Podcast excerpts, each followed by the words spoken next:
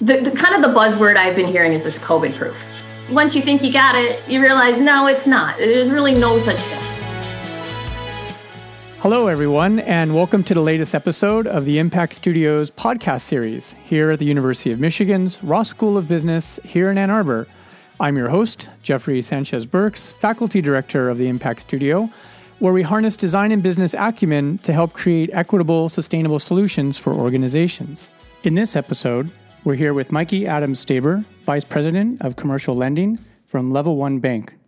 In her role, Mikey is embedded in the local business ecosystem.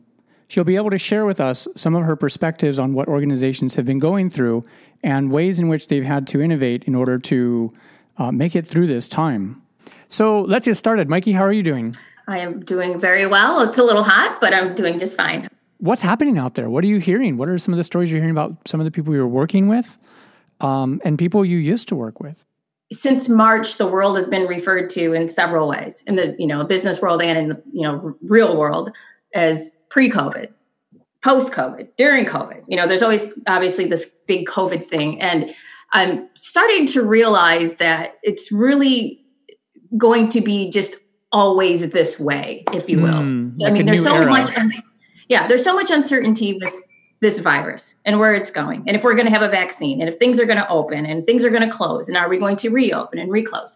So i hesitate to say pre-covid post-covid it's sort of like uh, we're in this covid world now.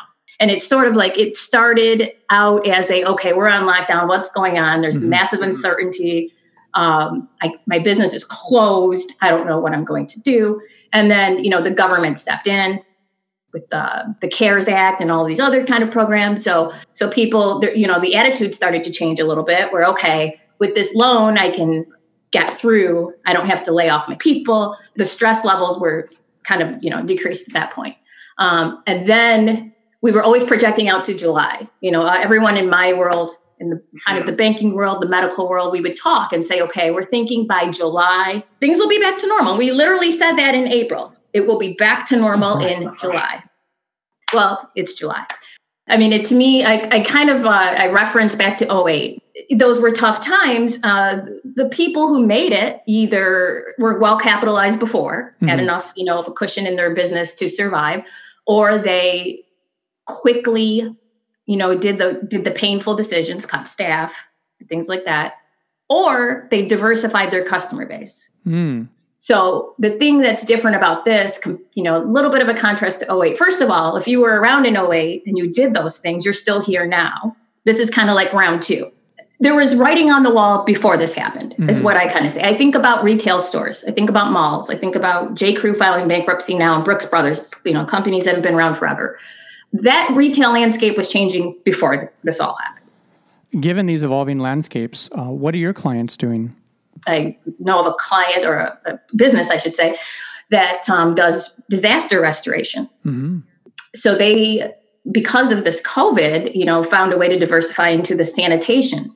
So they go into businesses now and sanitize them every night when your employees leave, things like that. And that was something they'd never done before.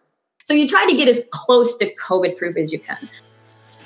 Thank you so much, Mikey. Uh, this is insightful to hear about the journey uh, that's been going on over the last few months and some of the bright spots and innovations that uh, you're seeing on the ground. We appreciate it. Thank you so much.